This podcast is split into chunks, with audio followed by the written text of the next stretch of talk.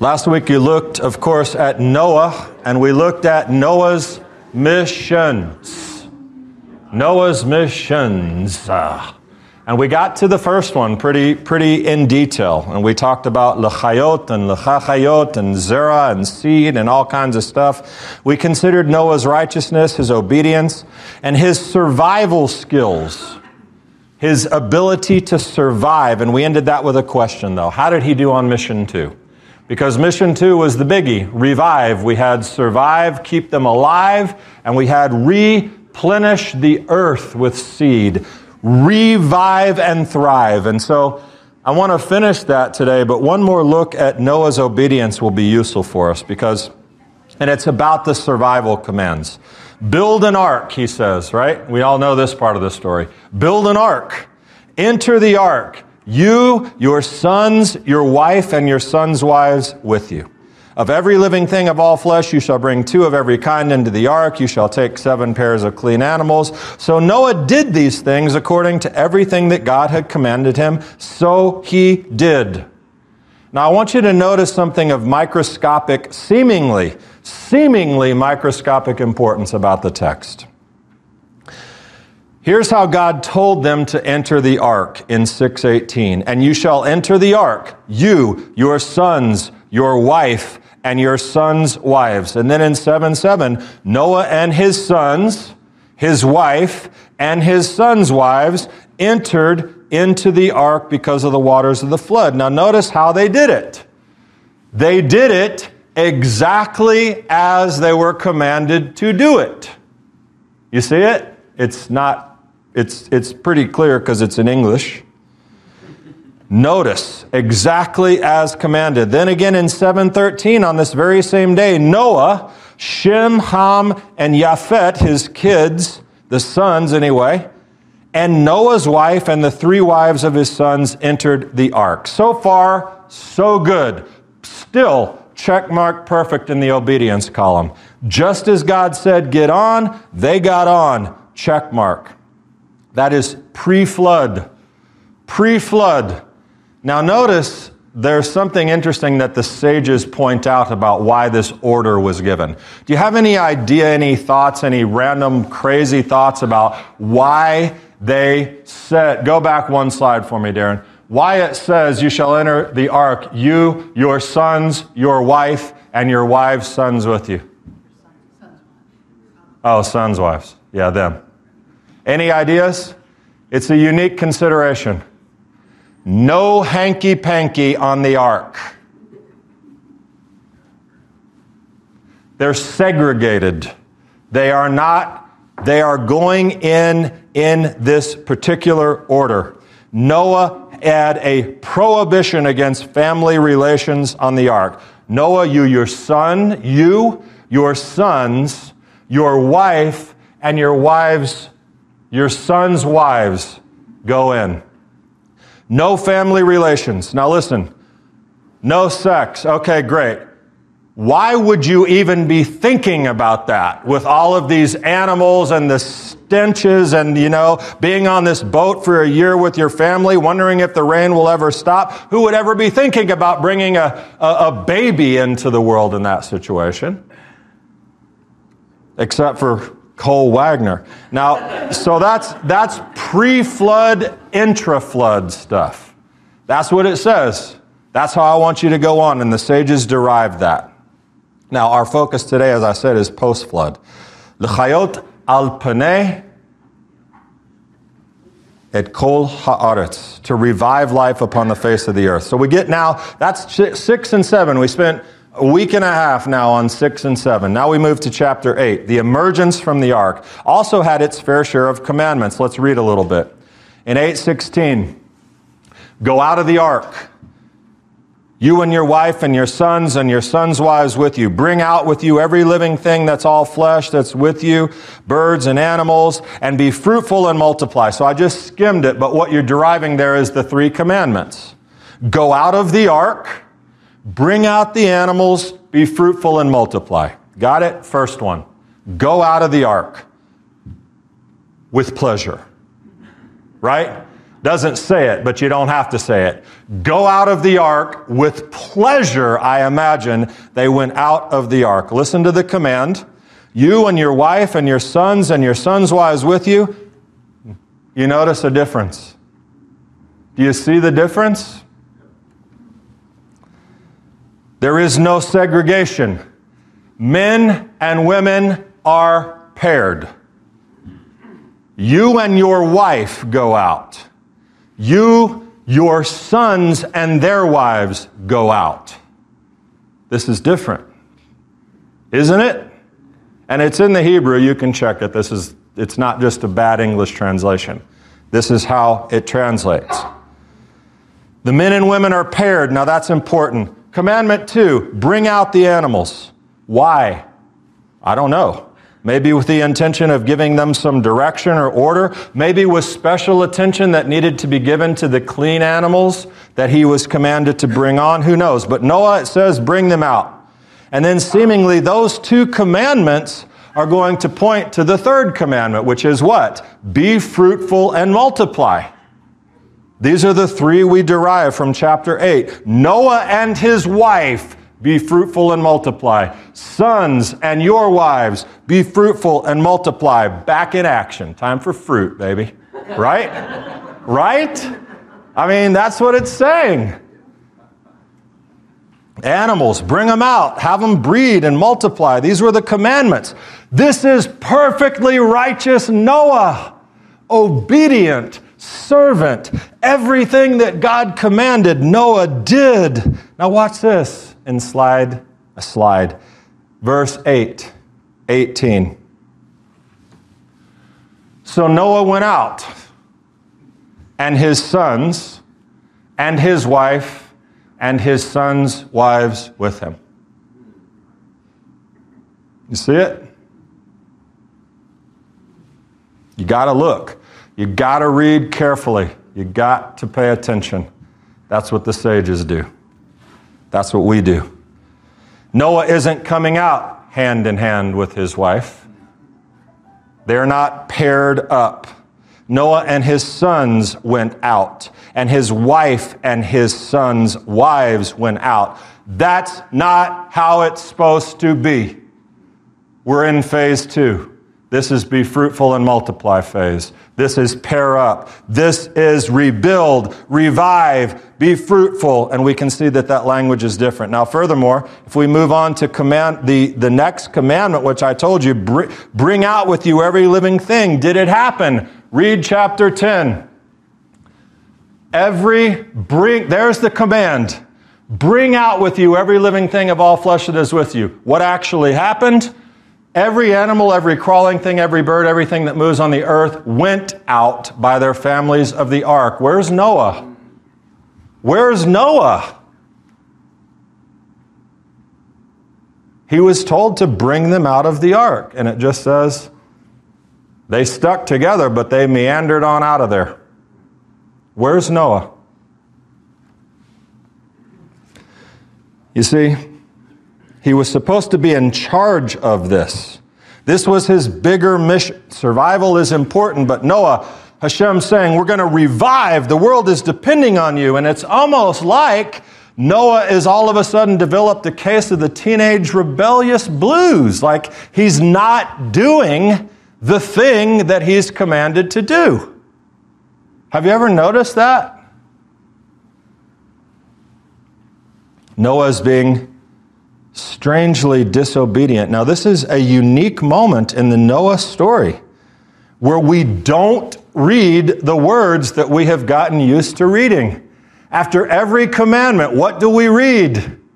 And Noah did as God commanded. Everything that God commanded, Noah did. But not here. Not here.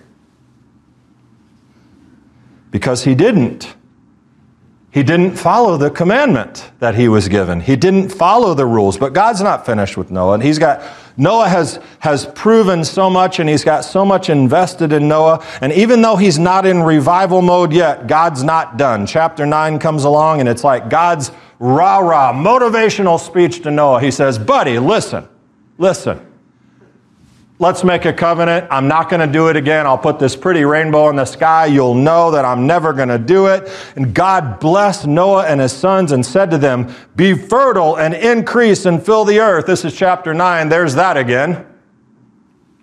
Chapter 9, 7. Be fertile then and increase, abound on the earth and increase on it. There's that again. I mean, are you getting the theme? Make babies, be fruitful, fill the earth, repopulate it, revive it. Noah, I'm serious about keeping the world alive. That rainbow, it's a good thing. You, the whole earth, and God saying, Noah, you did it. Now go do it. let you derive what it is. But he wasn't going to let Noah go that easy. Why? Because Noah walked with God. Now, last week we talked about walking in the garden. There was someone in between the garden and Noah who walked. You remember who it was, walked with God? Enoch, right? Enoch also walked with God. And you know what God did with Enoch? God likes guys who walk with him. He just does. I would encourage guys, walk with God. Okay? But he wasn't going to just let Noah, Noah, listen, listen, Noah, come here. Little shock, you're, you're off to a rough start here, but here's your wife, here's your kids, the animal. Go for it. Be, be fruitful, multiply, go. Lead the charge, man. It's more than God saying, go sleep with your wife. He's saying, Noah, be the man, be the leader, take charge, do the thing. Be the reviver. Be my obedient friend, servant, partner in creation. Noah, I care about creation. You stayed alive. You survived to make it here. You can be the father of all humanity. Noah, Avinu, our father, Noah, to be remembered in greatness. And what does Noah do? He plants a vineyard and gets drunk. Now, as I said, after a year on a boat with your family, a ton of animals, no hanky panky, you would want a glass of wine too. Who wouldn't? But Noah gets hammered, slammed. And in essence, he says no to God. That's basically how the Noah story ends. And it's really sort of tragic because, I mean, of course, the, the, the weak link in my argument, some would say, is well, the world got repopulated. I mean, what, what are you even talking about? Well, listen, if you, if you segregate men from their wives and then set them free, I mean, there's a natural process of things that's going to happen. Kids are going to be made. Okay? That's, I'm not saying that there were babies are born, society grows when, when men and women live together. That's not the point. The point is Noah was supposed to be the man, righteous, God's man. But for Noah's part, what do we read about Noah's great efforts after the flood? Where do we read the story, the narrative of his fantastic rebuilding of the world and sharing with everyone about God and the revival of this new world. Where is that in the Torah? It's nowhere because he's uncovered in a cave drunk. That's how the story ends. Now, Hasidus, Hasidic teaching takes a very interesting lean on why Noah did that. It's not that he happened to get drunk or anything or end up naked in the cave. It was that he actually wanted to do that. He set out to get absolutely obliterated, plastered drunk. Do you know why?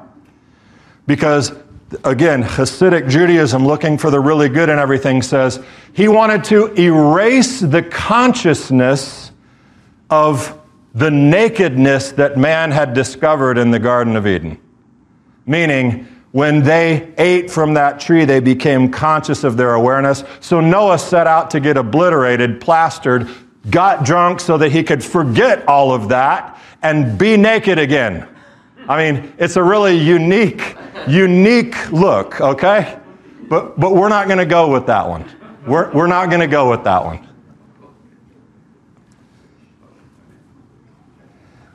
And you know something I told you last week about the, the, the idea that Noah gets some criticism. Now, listen, Noah, again, is considered righteous in Judaism, but he gets some criticism, as we talked about last night, because, uh, last week, because, and last night, he didn't bring people on the boat. Remember, we talked about that? He wasn't a good evangelist.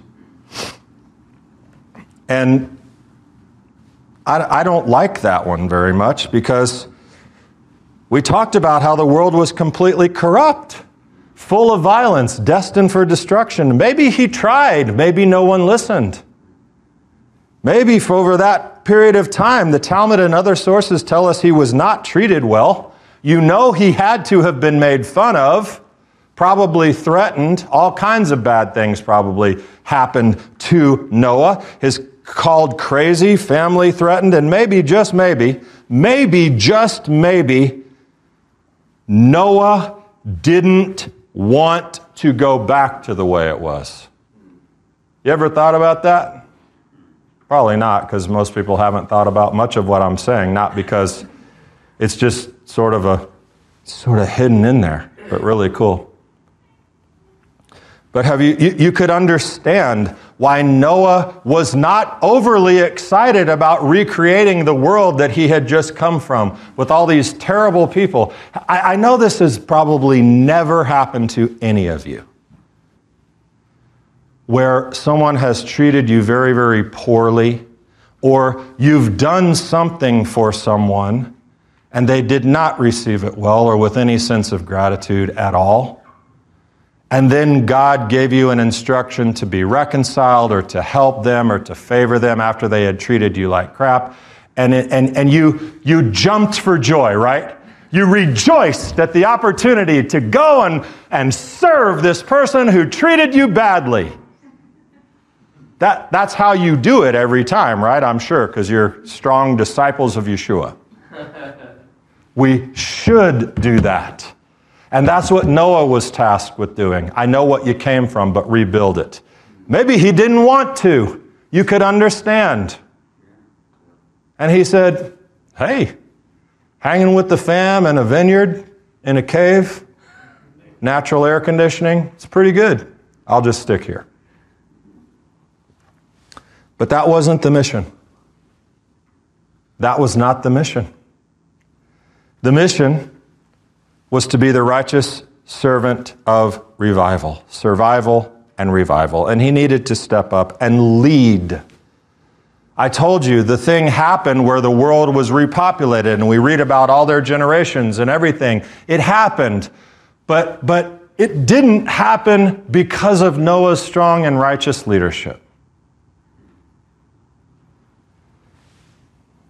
And God's heroes are about something different than that. God's heroes are about something that you have heard known as the higher good. That is the good of others, the tough stuff, taking uncomfortable action to do things in the world, or taking uncomfortable action for us when we've been wronged or done something, uh, been, had something done to us, but we, we continue to serve. We don't, we don't go off in a cave and seclude ourselves from the rest of the world. We continue to try to make it a better place to be because that's what our mission is. It's called tikkun olam in Judaism, repair the world. That was Noah's first example of tikkun olam, right? I heard a great podcast from Rabbi Fari about Noah. It was called Me versus We. Me versus we. And his question was, why don't we call Noah father? Why isn't Noah called Noah Avinu? Like, why do we have the patriarchs? Avraham Avinu in the merit of our fathers, Abraham, Isaac, and Jacob. We just said it. Where's Noah's, man? He is actually the, he is actually the father of all living humanity. He doesn't merit this term, our father Noah. And the teaching over the last couple of weeks now gives you the answer. Self interest is easy. It's easy to look out for yourself and for your family. That's easy to do. It's easy to build an ark for 120 years when God says your family is going to be saved by this. to do things that ensure your survival, to use your skills and blessings to ensure your future is happy. And you should absolutely do that. You should absolutely do that. Everyone in here should be doing that. But the mission for Noah, obviously, we know, was much bigger than himself. And so is our mission, much bigger than ourselves, and bigger than our peace of mind, and bigger than our security, and bigger than our survival. Serving the higher good matters. It's the hero's story. And I can't help but think of Yeshua, of course, in this because I'm a Messianic Jewish teacher. You know, there's a, there's a school of thought in theology that says that Yeshua, his mission was strictly to the Jewish people. That, that that's why he came. And it's, it's not derived out of thin air, it's derived out of things that he actually said, like, I didn't come for you. Don't go through the Gentile territories. These are things he said. She said, Come on, Master, give me something. He said, I, and, and remember, her, her t- Syrophoenician woman, her gut wrenching response, I know, but even the dogs deserve crumbs from the table. So the idea is derived that Yeshua came for the Jewish people. But but that in that process, and I know this is out of the box, and I'm not telling you that this is what I believe or you have to believe, but in that process, Yeshua rose to the occasion of Savior of the world because he recognized the mission was much bigger than Israel. But God so loved the world that He's. I know, we're not getting, that's not the message we're having. I'm just telling you that there's an idea that says that Yeshua did what heroes do in God's world. You see survival, but you say, what about all of this? Daniel Lancaster did a great teaching called How the Gospel Should Have Ended. And in, the, in that teaching, it's true. Yeshua could have come. All the Jews should have embraced him. The kingdom should have been established. The nation should have been destroyed, vanquished, and all Israel should have lived happily ever after. In other words, Israel should have thrived alone.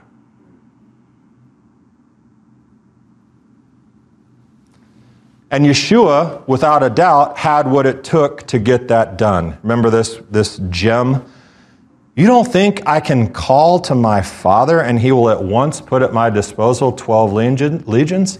I could take you all out and restore this kingdom now. But that's not the mission. The mission is much, much bigger. In other words, I serve the higher good, the highest good. It's my mission to do both, to see Israel survive and thrive, and bring the nations to Israel, to bring life to the nations, survive, revive, thrive. Noah needed to see beyond himself.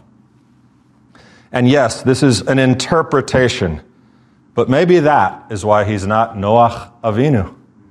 You see what fathers do? Fathers look out for their posterity. Fathers create a better world for those that are coming behind them. He didn't build for the generations to come, and that, I think, was his great failure righteousness of self, which made him great for the survival, but not so much for the revival. But you know, long before we, we see Yeshua and meet Yeshua, we move into this week's Torah portion, which is called Lech Lecha. We meet one, goes by the name of Avram at this point in the story.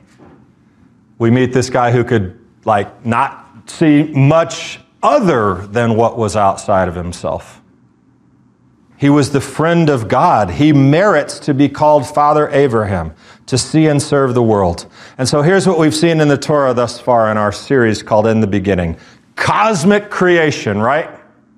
The world created this massive thing with, with God's desire to befriend man. And then that kind of bums. And then the story of a family in Noah who God entrusted to rebuild, but they didn't really get the task. They didn't, they weren't covenant co-creators. But this week, this week, we meet God's first covenant partner, his friend, Avram, our father, Abraham the Bible's first real, real hero, who is told, Vayomer Adonai el Avraham, Lech lecha me'artzecha. Now the Lord said to Abram, Go from your country and from your relatives and from your father's house to the land which I will show you. And guess what he did? He went. Survival wasn't a concern. He didn't say, All right, okay, I hear you. Tell me where to go and I'll go. I, I hear you. Tell me, tell me what I'm going to do when I get there and I'll go. Okay, uh, all right. Well, tell me exactly what path and tell me what I want to know and that everything's going to be fine and, and I'll go. And God told him something like he told Noah build the world. That's in essence what he says to him in Lech Lecha in one of the, the most famous of all Torah verses. I will make you into a great nation. I will bless you. I will make your name great, and you shall be a blessing. And I will bless those who bless you, and the one who curses you, I will curse, and in you all the families of the earth will be blessed. Now, in the first part of that, there's a whole bunch of really good stuff for Abram, right? Really good stuff. Like, I'm going to make you a great nation. I'll bless you. I'll make your name great. You'll be a blessing. I'll bless the people who treat you right. I'll curse the ones who curse you. That's really good survival language. Anyone who heard God say that would be excited. But I don't think that's what Abraham actually heard. He did. But it's that last line that Abram focused on, and we see it in every aspect of his life going forward from here. In you, the whole world is going to be blessed. And what's it start with? It starts with what Abraham did in the next line. It starts with obedience, it starts with listening. So, he heard all those things. And Abram said, You got it. I'll do it. And he took off. And he took Lot with him and he took, of course, his wife, and he, he took, it says, all the nephesh, all the people that they had made, all the disciples that Abram had made around him in the community that he lived. You see the difference already between Noah? Noah didn't make disciples, but Abraham took all these souls with him and he said, Listen, here's what's going to happen. God's given us this incredible promise. I know, I know, but let's just trust him and go. And that's why he is Avram, uh, Avraham Avinu, because a father looks out for his posterity. He took that mission so very seriously. All of the families of earth shall bless themselves by you. Abram, if you do what I say, you have a mission in the world. The world will be blessed if you take it on. Everyone in here is a son or daughter of Abraham, whether through blood or adoption. That's a pretty big mission, right? He did it. And his response Abraham went forth. That's what he did. He was 75 years old when he started his mission of revival. So, what's the takeaway? I don't know. No. The takeaway is we haven't gotten to it yet. But in Abraham, we're going to see over the next few weeks what we should look like as sons and daughters of Abraham, disciples of the Messiah Yeshua, and children of the Most High God. Shabbat Shalom.